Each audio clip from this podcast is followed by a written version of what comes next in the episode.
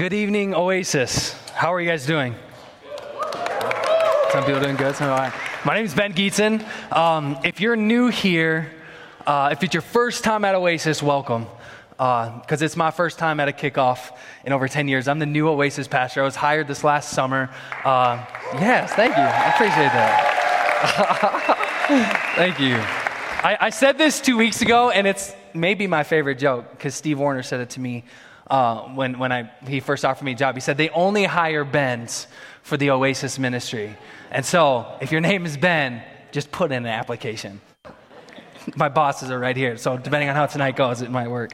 Um, I wanted to. uh, I want to put a picture up again. I did this two weeks ago of my family, uh, just to give you guys a little glimpse of, of kind of who I am. There they are. So I've been married for nine and a half years. This is my wife, Abby, on the right. My, my daughter, Alice, is in the middle. Her name's Alice Joy. I call her AJ. And then Wesley uh, is my little boy. He's four. And yes, he's named after John Wesley, who was the founder of the Methodist slash, we're a Wesleyan denomination. So a lot of, this just church has had a lot of influence in my life. That's my family. Um, they they are not the reason I do what I do because Jesus is the reason I do what I do, but, but the woman right there on the right, I'm excited for her to be able to partner with me in doing ministry, not only here with Oasis, but with Grace Point, because uh, I've been allowed to become more of the person God has desired me to be because she's been in my life. And so I'm excited for you guys to meet her, and some of you have, and some of you know her. Um, tonight, what I want to do is I want us to think about real quick before we kind of get into a little bit of a message, um, a little bit of just kind of my story so you guys know a little bit where I'm coming from, even how I came to give my life to Jesus. What I, what I want us to think about before we get started is think back to the first time you were asked, What did you want to be when you grew up? Just think back. Try to remember. What was the first time you can remember that you have a recollection of someone asking you that question? What do you want to be when you grow up? The first images and, and, and, thoughts that come to my mind when, when I was asked that question is I'm a Minnesota Viking fan. Let's go. Hey, 1 and 0, we're going to the Super Bowl. I'm a Viking fan, and there was a wide receiver whose number was 81. His name was Chris Walsh. He never played. He was the best special teams player in the history of the NFL, and no one knows him. But I wanted to be him when I was like five years old. I wanted, and as you can tell by body type, I could have been an NFL player. It's very obvious. More like a golfer. um, but I wanted to be that. And then I get into, get into elementary school, and then I actually wanted to be a golfer because I actually golfed in high school, which is a whole other thing. Uh, but there were, there, there, there's one person that I, I heard recently. They said when they were younger, they wanted to sell unicorns. And, and, that's, that's, that's funny, right? It's like, oh, that's cute, that's funny. All I could picture was who's the person that had to tell her that unicorns weren't real and just crushed her dream. Just crushed it. I can't imagine. My, my little daughter, I asked her this, and she's two and a half, so uh, you don't know what's coming out of her mouth half the time. But I asked her, I was like, hey, do you, do you know, like, who, do you, what do you want to be when you get older? Who do you want to be like? And at first she said, I want to be like her older brother Wesley because she's adorable and she loves her brother. And then she said Emma, who is our chocolate lab, who's seven years old and just sits in. It's horrible. And my son wants to be a dinosaur apparently when he grows up. So Please pray for me. Please pray for me. But I think what ends up happening is we, we grow up and we think about all it's something we're always thinking about. It's like, oh, what do I want to be? We have this vision, this image, or this picture of, of what we want to be. And, and, we, have, we have this picture, and, and this is empty for a reason, is we, we, we look at this and, and we have it in our head and, and, we, can, we can even see it now that it's framed of this, this person or this job or something that we want to be. We have this vision. And we don't even call it a vision all the time. A lot of us don't even know that that's what we are doing. But a vision just simply is this a vision in general is a picture of what we think we want to be. And a lot of time as we're growing up, and I know this happened for me, and I'm going to get into my story a little bit. is I had this vision and this idea and this image and this picture of what I thought I wanted to be. But I never, ever, ever brought God into the picture. You see, for me, when I was growing up, I grew up in a household where we went to we went to church twice a year, and some of you know my story a little bit, and some of you have no idea what I'm about to say, but I like to call us creasters, where we went twice a year. Could you imagine and guess which two Sundays we went? You guys are so smart. I love you. But that's what we were. Is we were creasters. That's the only time we went. And so God was just not a huge part of my life growing up. You see, I grew up in a home where to say it nicely, there was some dysfunction. Where we didn't really have what I would call healthy relationships. Both my parents, from, from the time I can remember, were both alcoholics. And for me growing up, all I can remember is them at, at one point or another drinking or not being home. My mom going in and out of rehab centers. And I remember even as a teenager turning, turning 12, 13, 14 years old thinking, okay, I have this image of what I want to be, and all I can think of, I just want to be alive. I just want to be safe. I just actually don't want to be who my parents are. And so my whole high school, middle school, being in Huron, South Dakota, was me just waiting for the day to graduate and get out. And I remember thinking, I just, I don't know what I want to be. I don't know what I want to go to. I know I just want to get out.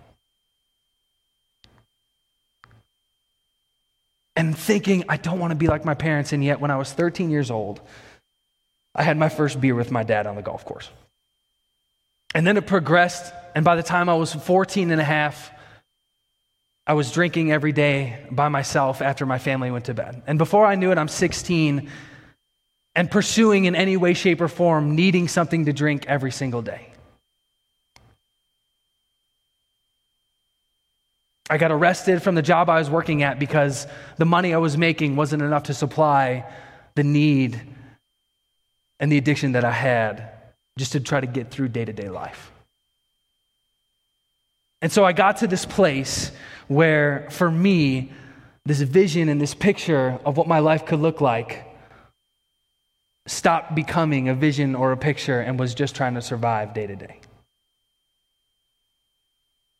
And some of you know people like this. Some of you may be experiencing this. Some of you have never met someone like this. But what I think is amazing about our God, what's amazing about the Father that we get to worship and sing to and experience, and the Father that loves us so much, doesn't care about the simple, wrong, sinful decisions that we make on a daily basis. He cares if we know it. And so I, am getting ready to graduate high school. And I'm getting to a place where I'm so excited. I have summer plans lined up. Graduation day happens, I'm leaving, I'm gone. And so I graduate, I get to Brookings, South Dakota State. What's up? Uh, again, I'm going to college, spending thousands of dollars, not having any idea what I want to do. Can anyone relate to me at all with that? Or am I alone? Yes, let's go. That's my laugh. You'll get used to it. because all I wanted to do was get out of my home. And so I'm living in, in my brother, my, my best friend's brother's fraternity. And what I thought was going to be an easier life once I just left the home that I was in, the home of dysfunction and verbal, emotional abuse, and me drinking every day and feeling like I'm just going to survive or trying to survive, going day by day by day. If I just left, things would get better. But things didn't get better.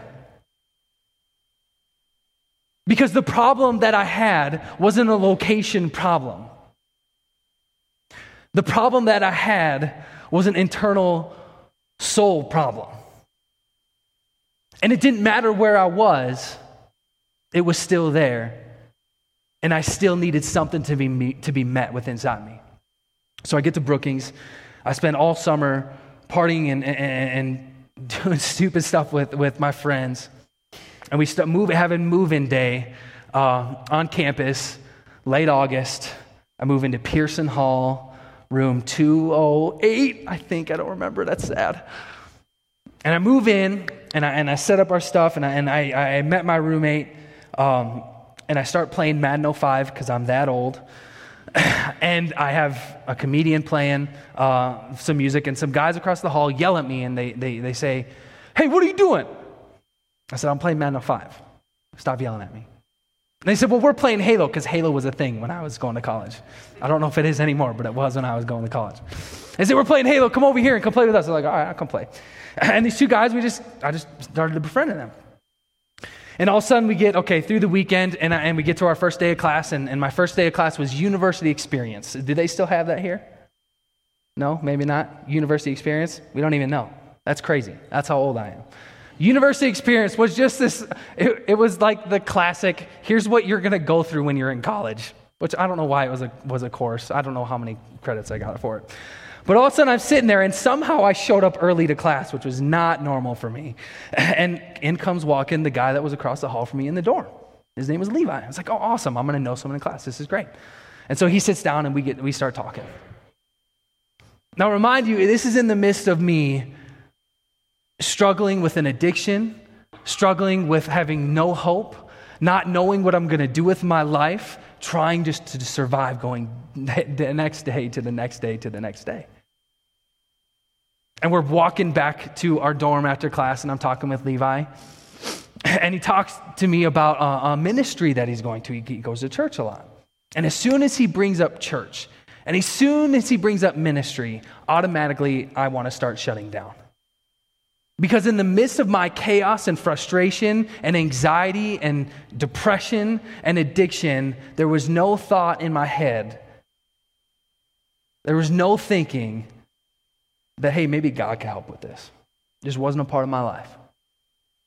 And so he said that, and I kind of shut down, and I said, no thanks, that's good. You go to that, but I'm all right. And he knows I'm not all right. and so he goes to Cru, I think it was, on Tuesday nights. And then comes the weekend, and he goes Sunday morning church. And he, he, he said he's going to this thing called Oasis. He says at this church, it's called Brookings Wesleyan Church. Back at the time, again, there's been name change. I'm that old. going to Brookings Wesleyan Church, going to this college ministry, it's called Oasis. Come with us. I go, no, I'm all right. Thank you, though. And a couple weeks pass, and it's a couple weeks of, of these two, Levi and then his roommate Morgan, just befriending me and loving on me.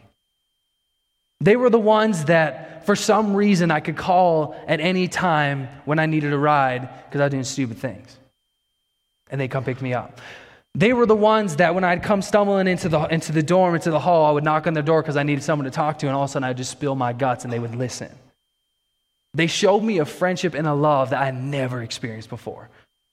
In the midst of being hopeless, being lost, being depressed, having no idea what I want to do with my life. I experienced true friendship. And what I came to realize is that these two young 18 year old kids had something in, about them and in them that I just knew I needed. And so, in the midst of us being friends and me living a life that, that was destruction and, and taking me down a path that was um, going nowhere, a path that was filled with hopelessness, they befriended me. And they keep inviting me to church, and I'd say no. And they keep inviting me to church, and I'd say no. And then one week hit where I got a call from my dad. And he said, All right, dad, uh, Ben, I'm sorry to tell you this, but your mom's going into rehab again. And your sister, my, at the time, my sister is two years younger, so she's a sophomore, and um, she's moving out of the house. She's going to go live with her boyfriend. And my dad's calling me because he's asking me what he thinks he should do about it. And I sit there and I'm on my futon, because you have to have a futon if you're in the dorms. And I go, Dad, I have no idea. And I hang up the phone and I sit on my futon and I think the only thing I want to do right now is forget about this moment. The only thing I want to do right now is go drink and just forget about today and get to the next day. And I wanted so bad to get up from the futon, but I couldn't. And then a short time later, this is on a Sunday, Levi and Morgan come knocking on the door. And the door opens, and they say, Hey, Ben, they have no idea what just happened. No idea the conversation that I had. They say, Ben, we're going to church. You want to come? I remember them asking the question, and then I remember walking through the church doors. There's a time frame in my life that I don't remember. They could have beat me over the head and drug me here. I don't remember. I don't remember it. They asked the question, and then I was walking into the church. Weirdest experience of my life. But I'm ended up walking into, and if you guys don't know this church, this is Grace Point. There's an activity center that's on the other side of the building. That's where Oasis used to be because we couldn't fit this many people. And we didn't have this many people in that room. Amen. This is what God has done with this ministry. And so we were over in the activity center, and we're walking in, and I'm walking in again, a hopeless guy, struggling with addiction, don't know what he's going to do with his life, coming into church with a bunch of young people. And I'm looking around, I'm thinking, I might come back just because there's some cute looking girls here. Which is, I'm, praise the Lord, I didn't get struck by lightning in that moment. I'm, I'm thankful God doesn't do that. And we sit down, and all of a sudden, music starts playing, kind of like uh, what we had tonight, which was just so beautiful. And I'm so thankful for our worship team. And, and music started playing, people were standing, and I see people singing, and they're raising their hands. And I'm looking down my row. We're in the third row, close to, to, the, to the worship team. There's words on the screen, and everyone has their eyes closed because everyone knows the words on the screen, but I don't know the words on the screen. And they all have their hands up like they know what they're doing, and I'm sitting there like, I am a, I'm a psycho. I don't know what's going on right now. Like, how does everyone know? Why do they need a screen? Why are there words on the screen if everyone knows the words of the song? This is ridiculous. I don't understand what's the point of a projector and a screen if everyone knows the words.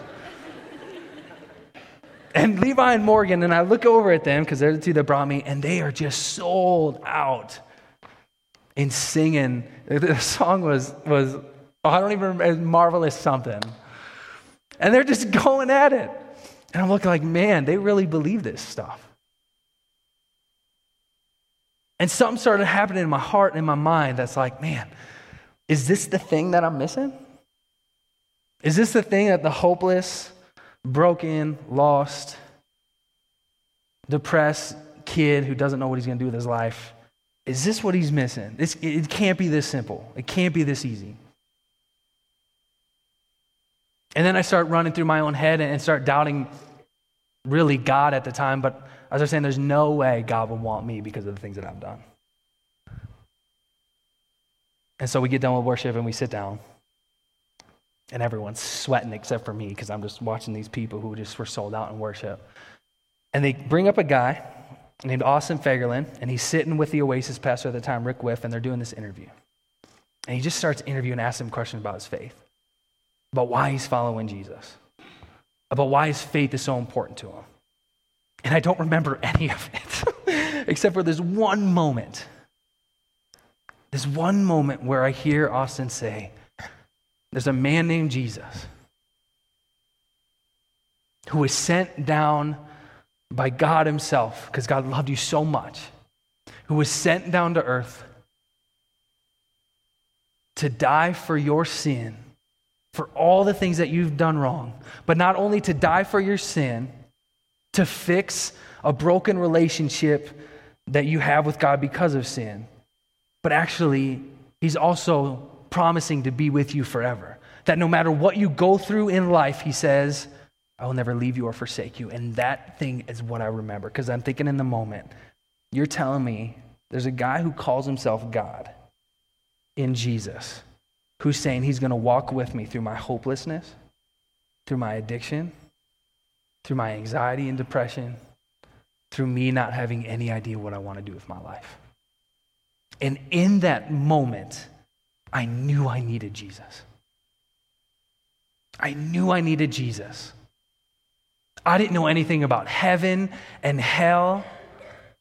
I didn't know anything about the Trinity and the Holy Spirit and all these words justification and sanctification and Christian words. Oh my goodness. All I knew in the moment is that I needed Jesus. And so they did the thing where you bow your heads and you close your eyes and you do the raise your hand thing, which is always super awkward, but I love it because if they didn't do the raise your hand thing, the pastor would have never seen me raise my hand to give my life to Jesus and come talk to me.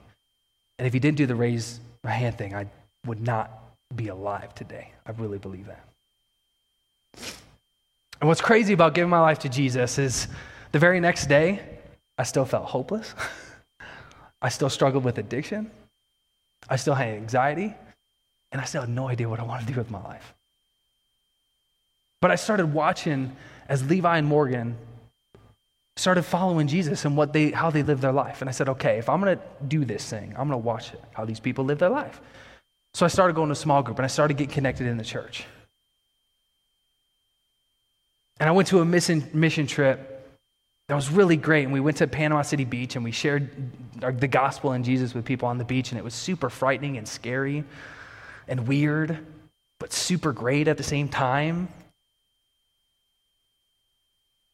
And as I started just being in community and getting involved with the church, there started to become clarity that it wasn't so much about needing to have this perfect picture or image of what I needed to be or wanted to do with my life.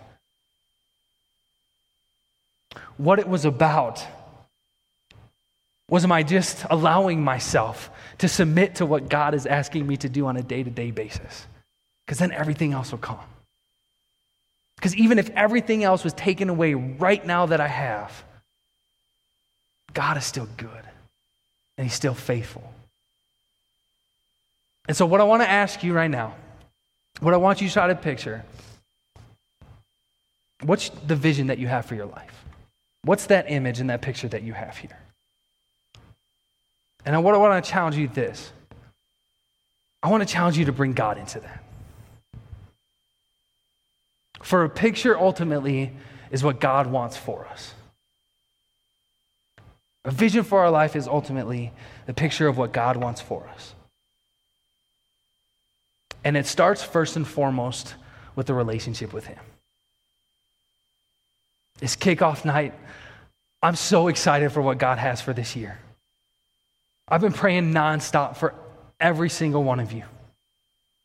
I haven't met a lot of you, and I love you. And what's amazing about our God is that He loves you more. And so, what I want to do is give people an opportunity just to rest, to relax, and to respond to Jesus tonight. For, for here's, if I could do this every night, I would do it, but I know people would get sick of it. God created you to be in relationship with you, period. Despite what you think of yourself, despite what you've done in your life, God desires a relationship with you. Now, the problem that happened is that Adam and Eve in the garden, they sinned. They broke a law and a command that God gave them. And when they sinned, evil and, and sin entered the world. And because of that, we all were born with this, what, what Christians like to call, in the church like to call this sinful nature. And what sin is, is just living for yourself. That's what sin is. We've all done it. Adam and Eve did it. We've all done it. And once we start living for ourselves and doing the things that God doesn't want us to do or, or ask us to do, a relationship is broken. But God still desires that relationship. So, what He did is He sent Jesus down on earth to die a death that we deserve to die. And by dying on the cross and being raised to life three days later, by putting our trust in Jesus. By putting our trust in Jesus, by aligning ourselves completely to Jesus, that relationship is fixed. That doesn't mean life gets better, but that means we can actually start experiencing true full life. What God actually intended for us. Jesus came, He died, and He rose again that our relationship with God that was broken because of sin would be fixed and redeemed and restored. And all he asks you to do is to say yes to Jesus. And say, Jesus, I trust you. I need you. I want you. So we're going to do what they did with me 13 years ago. Everyone, bow your head and close your eyes. And what I want right now in this moment is if you've never, if you've never said yes to Jesus, if you've never said, Jesus, I trust that your death was enough Your death on the cross was enough to pay for all my sin. Tonight, if you want to give your life to Jesus, would you just raise your hand right now? Just me looking. For the first time, you've never said yes to Jesus, knowing that He's paid the penalty for your sin. Thank you. Thank you. If you just raise your hand, just, just in your own words,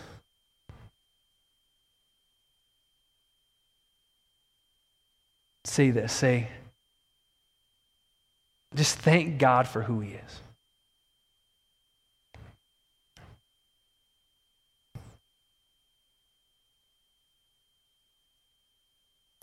Say, in your own words, God, I've recognized that I've done wrong things against you.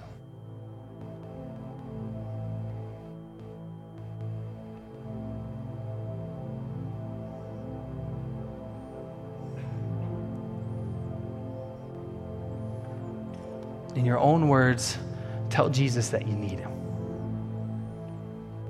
that you trust him, that you want him, that you believe his death and resurrection was enough to fix the relationship between you and God.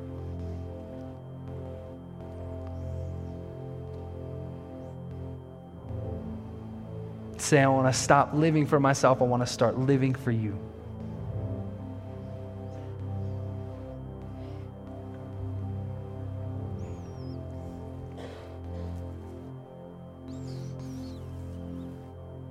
Now, there's some here who you've done this before.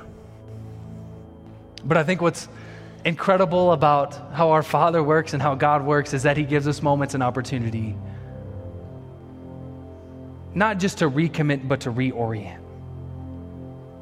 To come back and to recognize that he, His grace is enough, that His love is never ending. So, for those of you tonight who just want to say, Jesus, I'm coming back to you. Just tell him that.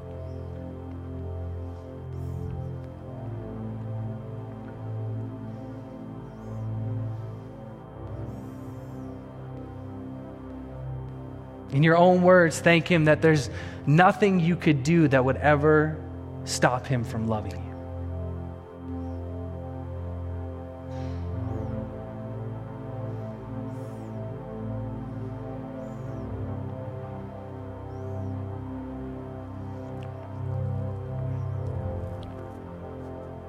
Have the team come up, the worship team come up, and, and we're to, I'm to pray for you guys. And we're to go into a time of worship again. But before I do, I just want to say for those of you that for the first time tonight you gave your life to Jesus, one, amen. Praise the Lord. You are a son and a daughter of God. Jesus, one of the last things he says is, he, t- he tells his disciples and his, the apostles to go make disciples of all nations, baptizing them in the name of the Father and the Son and the Holy Spirit. And Brendan said it tonight that we're going to have baptisms coming up at the end of the month. And so if you'd like to get baptized, what baptism is, is just an outward expression of faith in Jesus it's saying that I'm going down in the water. I'm saying I'm, I'm dying to my sin and I'm coming up, being alive and risen into Christ. It's the public expression in front of the family of God saying, I belong, I want to be, and I am a part of your family because of Jesus. So if you want to get baptized, mark it on the connection card. Come talk to us in the info center. For those of you who gave your life to Jesus, who maybe recommitted tonight, we have a next steps table that's out in the foyer. And we want to be able to give every single person in here who doesn't have a Bible a Bible. We want to be able to give you opportunity to connect with our God and our Father every single day. And at the next step table, there's opportunity to connect with small groups and get connected to, to, to the church. But more so, we just want to be an encouragement to you and we want to pray for you.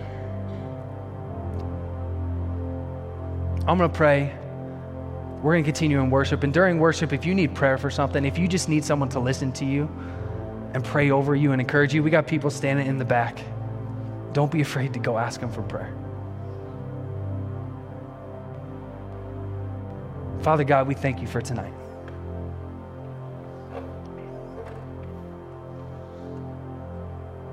God, we thank you for your goodness. We thank you that despite us living for ourselves on a day to day basis, you love us and you want us.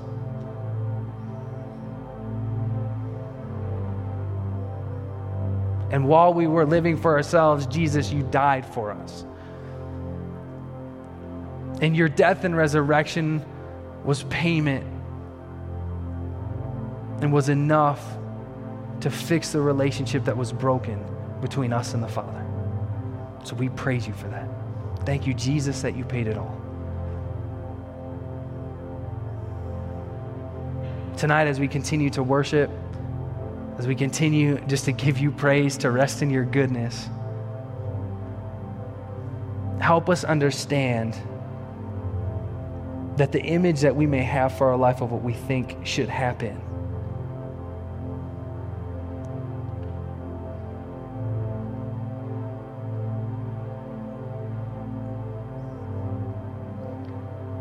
needs to be a part of what you desire to happen in our life. I thank you, God, that you do put passions and desires on our hearts. And I thank you, God, so much that you desire to be with us, that you are for us and not against us, that your love never ends, that nothing can separate us from your love.